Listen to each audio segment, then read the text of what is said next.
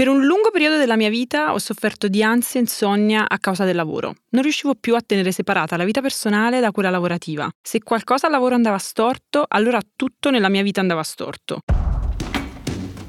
Non avevo più un equilibrio e quando ho iniziato a parlarne mi sono resa conto di non essere l'unica. Per molte aziende la salute mentale delle persone conta ancora troppo poco. In Italia infatti una persona su due soffre di ansia e insonnia per motivi legati al lavoro. Ciao, io sono Luna, autrice e content creator di Will. E io sono Bianca Maria Cavallini, psicologa del lavoro e direttrice operativa di Mindwork, società che si occupa proprio di benessere psicologico in azienda.